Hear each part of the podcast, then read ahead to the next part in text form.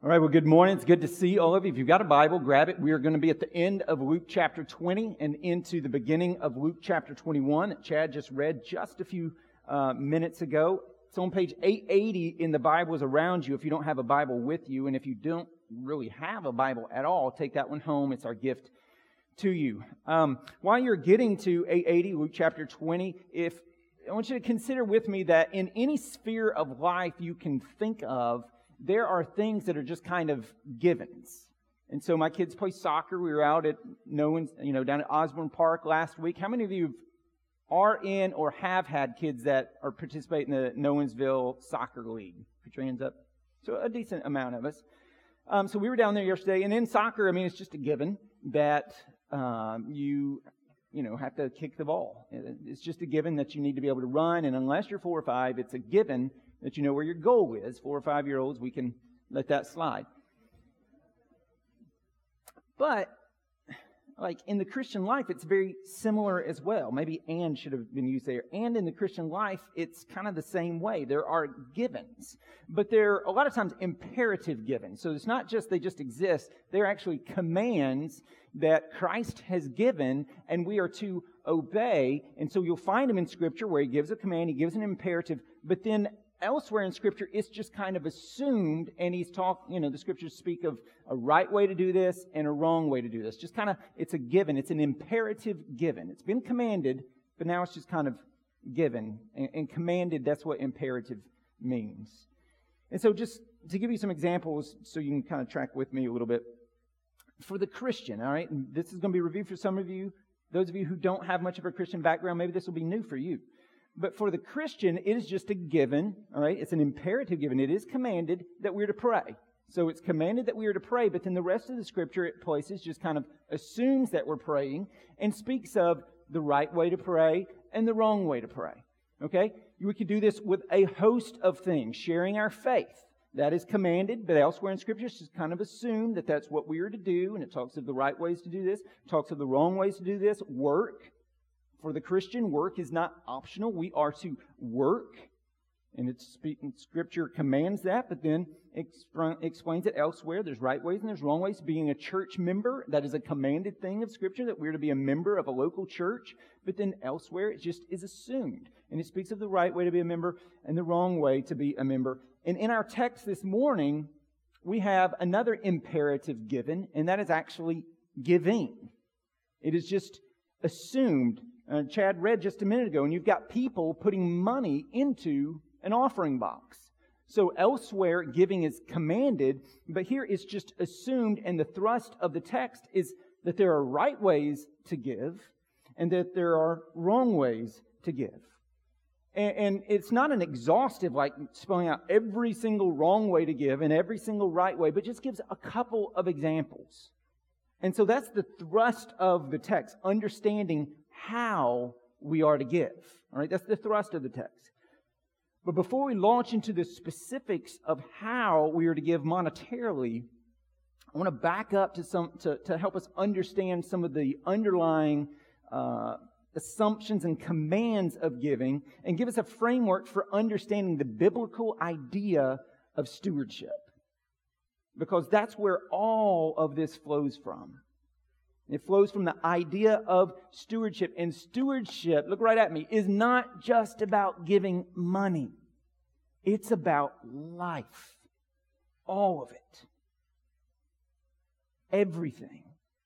And so, number one in your notes, the first thing we've got to understand is the scope of stewardship. So, number one, understand the scope of stewardship.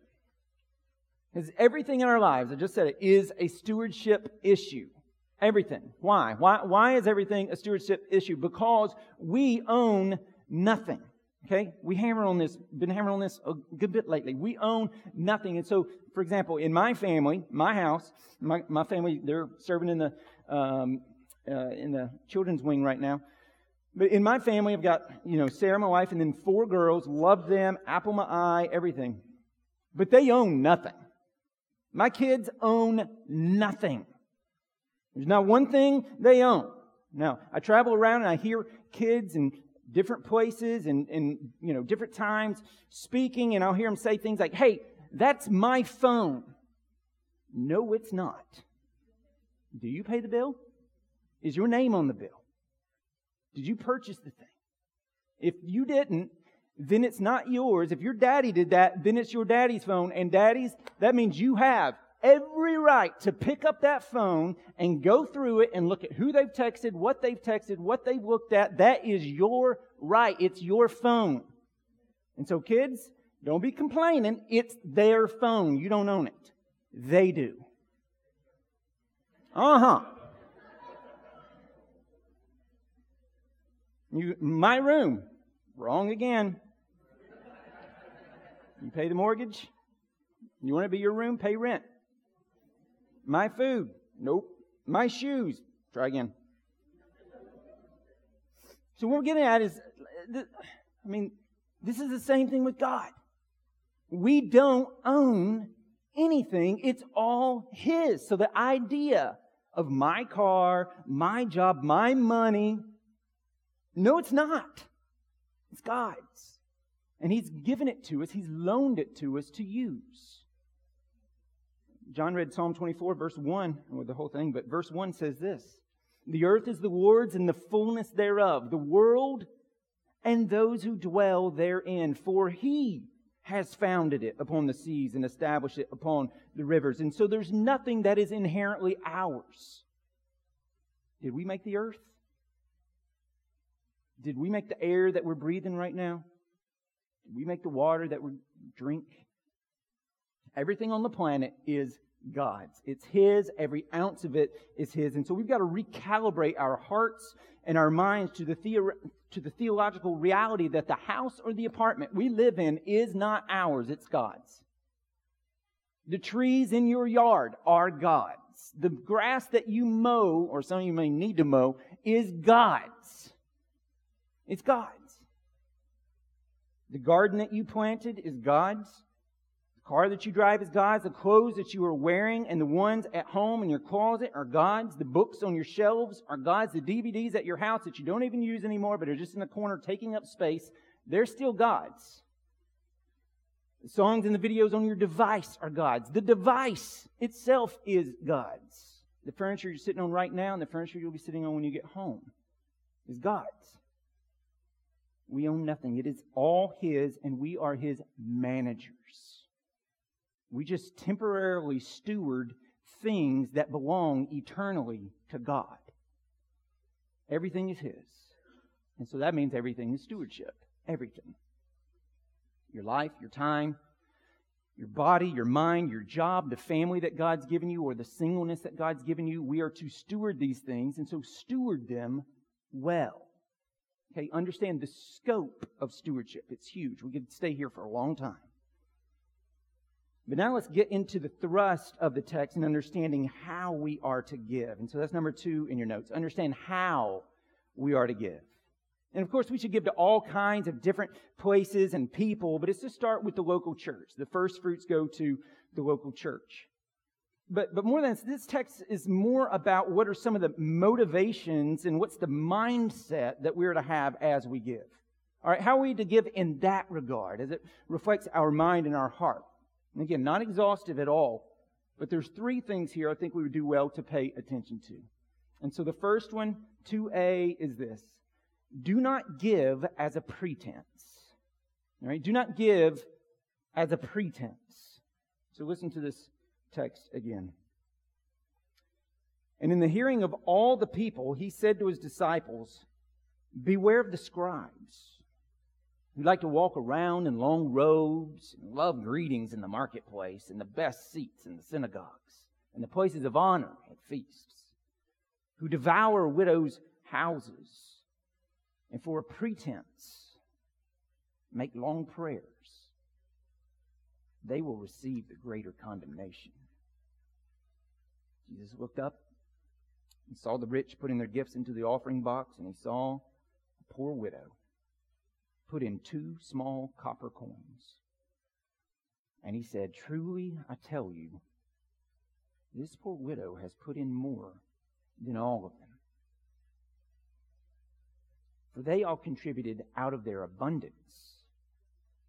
But she, out of her poverty, put in all she had to live on. And so Jesus is contrasting the sincerity of faith of this unnamed widow with the hypocrisy and pretentiousness of these scribes. And he's saying, don't be like that. Okay, don't be like these guys who have prayers that look long but fall short. I mean, just contextually, Jesus has been going off on guys like this um, for the last couple of chapters. Really, the whole entire book, he goes off on the hypocrites and the scribes and these men who live lives like this. But just particularly where we're at right now, chapter 19, Jesus came into Jerusalem, triumphal entry. So we're in the last week of his life. And they began, you know, he goes into the temple and he gets angry at what's going on in the temple and he flips the tables over and he drives people out of the temple. And then they begin questioning his authority and he calls all of them wicked servants who God is going to judge. And then here he's teeing off on hypocrisy. Why? I mean, what, what's going on? Why is Jesus being so harsh? Calling people wicked tenants, you're going to go to hell. I mean, we've seen him be patient with a prostitute. We've seen him be so gentle with a tax collector. We're going to see him be kind and merciful and gracious to a thief on the cross. And getting, jumping forward into the book of Acts, we're going to see him forbear for a long time and show great patience with a persecutor of the church named Saul. But here, in the presence of hypocrites, we see him go off saying, verse 47, they will receive the greater condemnation. That loses a little bit. 21st century vernacular. What he has just said is that there is a special place in hell for hypocrites. That's what he's saying. It's harsh. And so again, why? Why is he so ticked off by hypocrisy? Because of the great grace and love that he has for hypocritical sinners. See, hypocrisy is a sin that keeps you from one, admitting right, who you are, and secondly, what you need, and then appealing to the one and the only one who can rescue you from your sickness. And it keeps you from seeing that.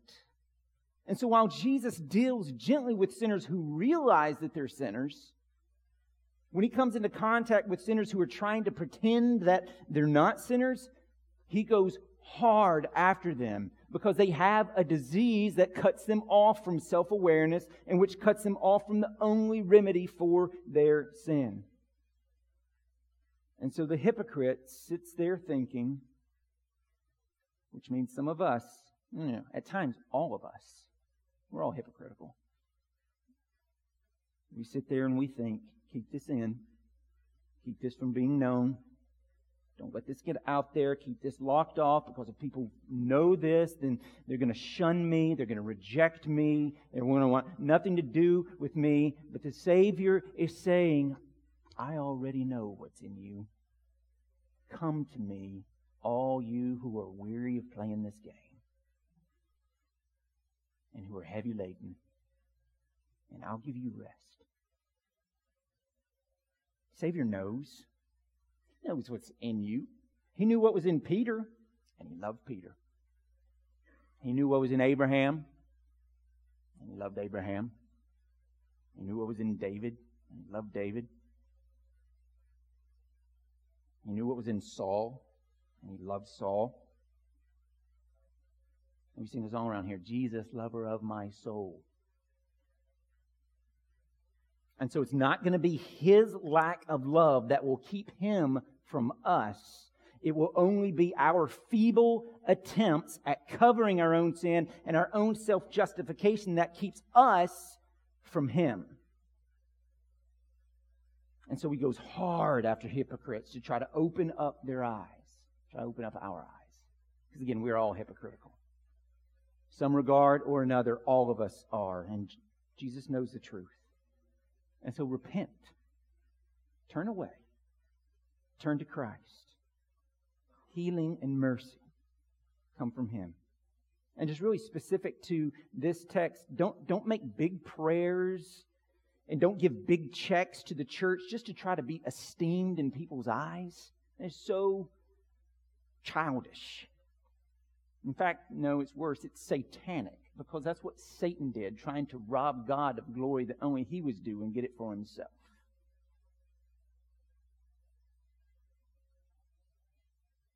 And so turn away from that and turn to Christ. Do not give as a pretense and do not live as a hypocrite. All right?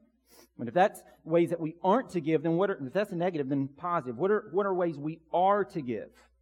Well, 2b and 2c in your notes. Give as an act of worship and give in faith. All right? Give as an act of worship and give in faith. We'll deal with the 2b first. Giving as an act of worship. And when I'm talking about worship here, I'm not talking like some emotion. Some of us think that worship is coming in here and getting a high off of, you know, the music or whatnot. That's not worship. That's you trying to get a high. That's you trying to get a hit, trying to get a little spiritual fix that'll make you feel good for the rest of the week. That's not worship. Worship, in a lot of, is a, is a lot of things. It's a big thing, but one of the biggest things that it is, worship, is obedience. You worship God by seeking to follow Him. That's what a disciple is. It is a follower of Christ. And so you seek to follow him. So when I'm talking of as an act of worship here, I'm talking in the sense of obedience, that we give as an act of worship and obedience. And so let's just do it. Tithing. Let's talk. What does the Bible say about tithing? Is that something that Christians should do? Or is that something that's just like the Old Testament, you know, it's just an Old Testament thing only? Well, a couple of things here, and we're going to survey the whole Bible real fast as it relates to this. Number one, understand tithing is the basic principle of the Old Testament. Right? It is the basic pattern of giving in the Old Testament. Why a tenth? I have no idea. We could speculate, but that's all it would be, so we're not even going to do that. But it's the basic pattern of giving in the Old Testament. And it shows up really early. So the Bible begins where? This is not hard. Where does the Bible begin? Genesis chapter 1, right? So tithing shows up first time Genesis chapter 14, where Abraham gives a tithe to Melchizedek, the king of Salem. You get to Genesis 28, you see it again, and then it just rolls out from there across the law of the prophets and the writings. Leviticus 27, Deuteronomy 14, 2 Chronicles 31, Nehemiah 14. These are some of the highlights, but the idea and practice of tithing is everywhere across the Old Testament. It is central to Hebrew life. Jewish people were to tithe on their cereal. So there goes some of our lucky charms. Their fruit, their livestock, all right, and it was paid to the Levites who then had to tithe themselves as well. And so this is the absolute, unquestionable, established pattern in the Old Testament. Anybody who's going to tell you, this, secular atheists who hate the Bible are going to tell you that, that Old Testament, that's the established pattern. That's the first thing we need to understand. The second thing is this. Tithing is never stated as an obligation in the New Testament. Not once ever. Now, giving, that's all over the New Testament. Lavish generosity is all over the New Testament. All right, that we are to give that to the church, that we're to give that to the poor, that we're to give that to the needy. That is everywhere. But there's not one verse that states tithing as an obligation in the New Testament. Matter of fact, the word tithe is only used in a couple of places. One of them is Matthew 23, where Jesus is rebuking the Pharisees who are bragging about tithing their dill and their cumin. And he says, That's great, but you need to make sure you're focused on the weightier matters like justice and mercy. And so that's the Gospels as it relates to tithing. And then you move across the expansion into the book of Acts, and then you get into the epistles. These are letters that different apostles or close associates wrote to various churches and individuals. And throughout those, tithing isn't really mentioned at all. And so the, the, and, and the reason is because the New Testament's idea of generosity and giving isn't about tithing or a percentage, but generosity. Lavish generosity. And, and so since some people could give more than 10%, Paul, that's, Paul talks about just giving generously, not out of our abundance. This is what the text just talks about, right? That's what the rich people did but like the poor widow out of our need, beyond our means. She gave out of her poverty.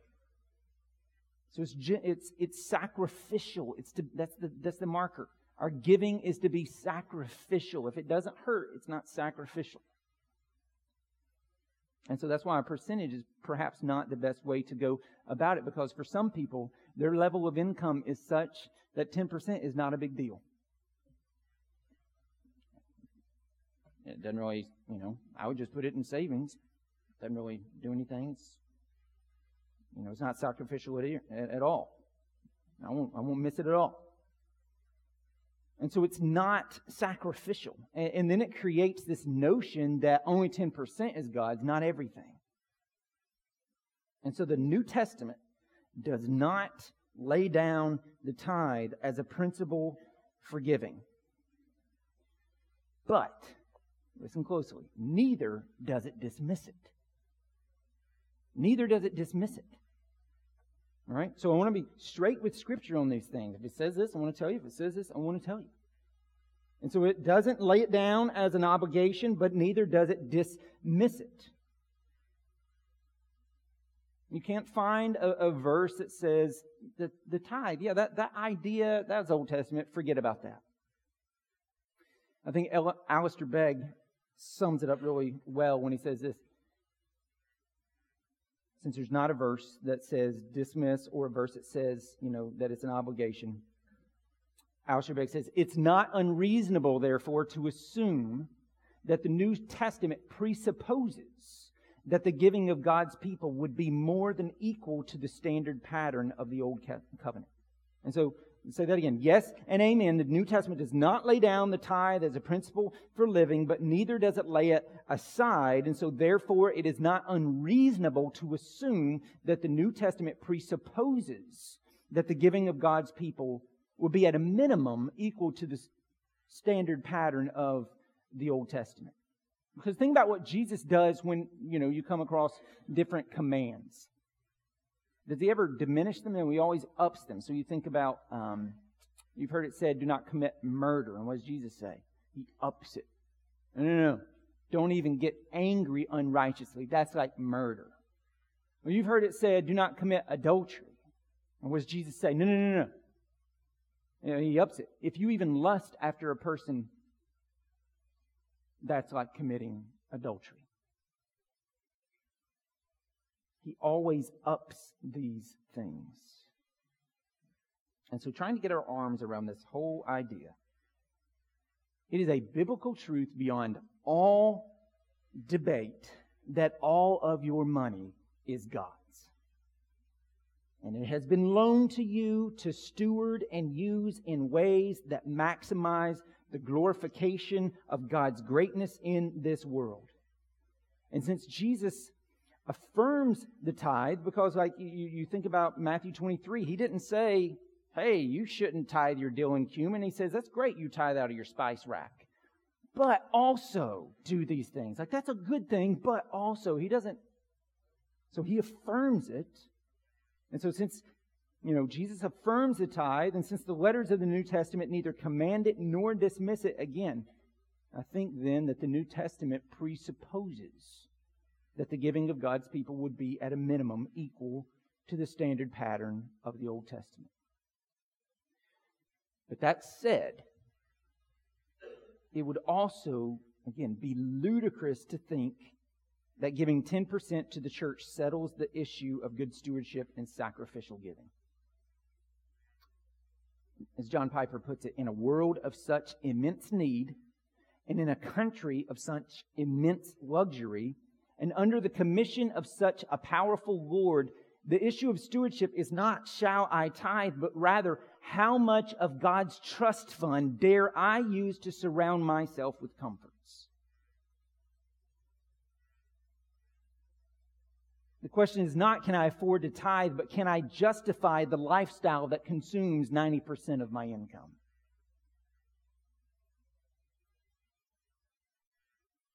And behind that question is the question Do I love to use God's money to spread justice and mercy and spiritual hope in the world? Or do I prefer to embezzle his money to purchase more and more personal comfort? In other words, are you more like the superficial and hypocritical scribe or the sacrificial and hopes in heaven unnamed widow? Scribe or widow? Superficial or sacrificial? These are questions we have to wrestle with. And so tithing is not the goal overflowing generosity is the goal. God gave lavishly to us in creation and in the cross, and He calls us to give lavishly as well. Because giving is every bit as much a part of worship as singing, praying, reading the Word, and sitting under the preached Word. It's a tangible and concrete expression of our worship and our submission to King Jesus. Tangible. And so give as an act of worship. But also give in faith, right? To see, give in faith. Because look at this poor unnamed widow here that Jesus praises. She gave all that she had. Two coins that we might not even stop to pick up because they are worthless. It's less than one one hundredth of a daily wage. Together. But the gift that she gives here indicates a great truth about this woman. It indicates that she is trusting God completely, and it indicates a great truth about God, which is this that He is worth being trusted like that. That you can trust Him like that, that you can put all of who you are and all of your hope in Christ. This lady was not owned like many of us are, by our wealth. But she was free and content and confident that God is more valuable and more reliable than those few cents that she gave away. That totaled so little. But that's not the point. The point is it's all she had. It's not the size, it's all she had. She gave it all away. And so, brothers and sisters, do you trust God like that? Do you follow God like this widow? I'm not just talking about like giving all your money, but you giving all of you away. Does God have all of you? Or do you divide your life up into sections? God has this section. This is God's section, but everything else is my section. The earth is the Lord's and the fullness thereof. It's all His. Everything's His. You can't make a pie. He is the pie.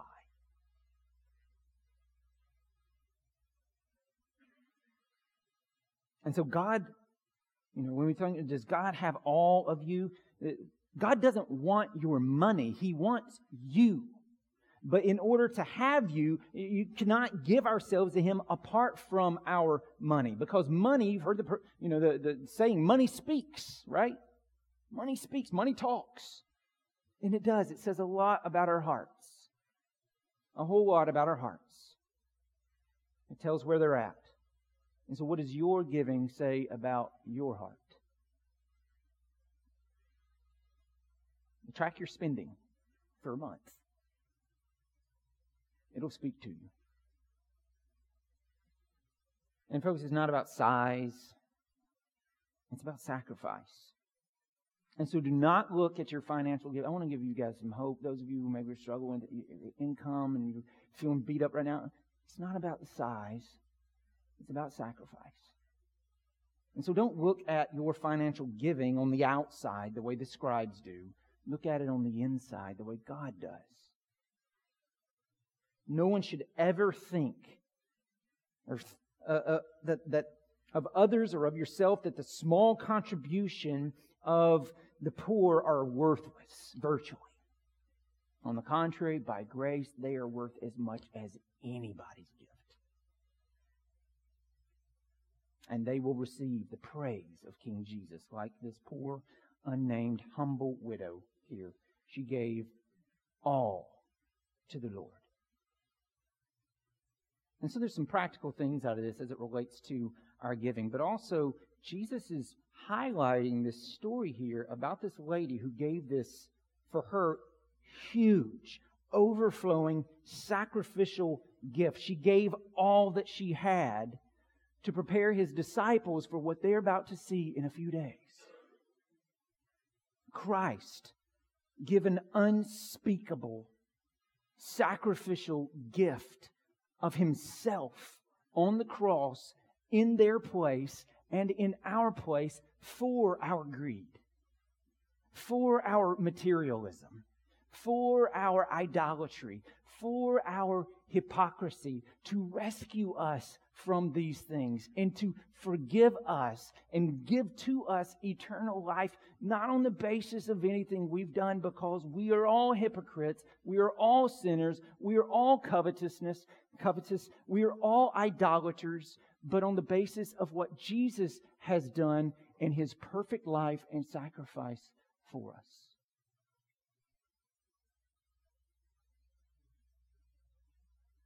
Friends, you are loved by Christ. And when we understand how God gave his Son,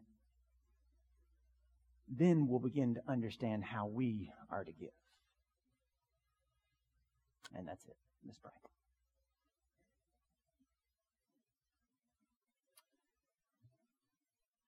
Father, again, we thank you that you are patient with us and that you put up with us and you bear long with us and you do not quit on us. And you love us in the midst of our mess, in the midst of our sin, in the midst of our rejection, our rebellion, our forgetfulness, our hypocrisy, our presuming upon your grace. And we thank you that you give the Holy Spirit to convict us of these things, that we might recognize them in us, Father. And so, Holy Spirit, we pray that you would open our eyes and help us to examine our hearts and you search our hearts and see if there be any deceitful way in us, and we know you will find plenty.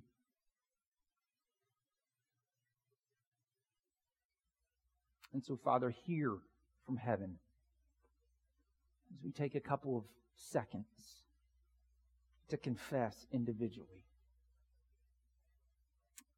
our sin against you.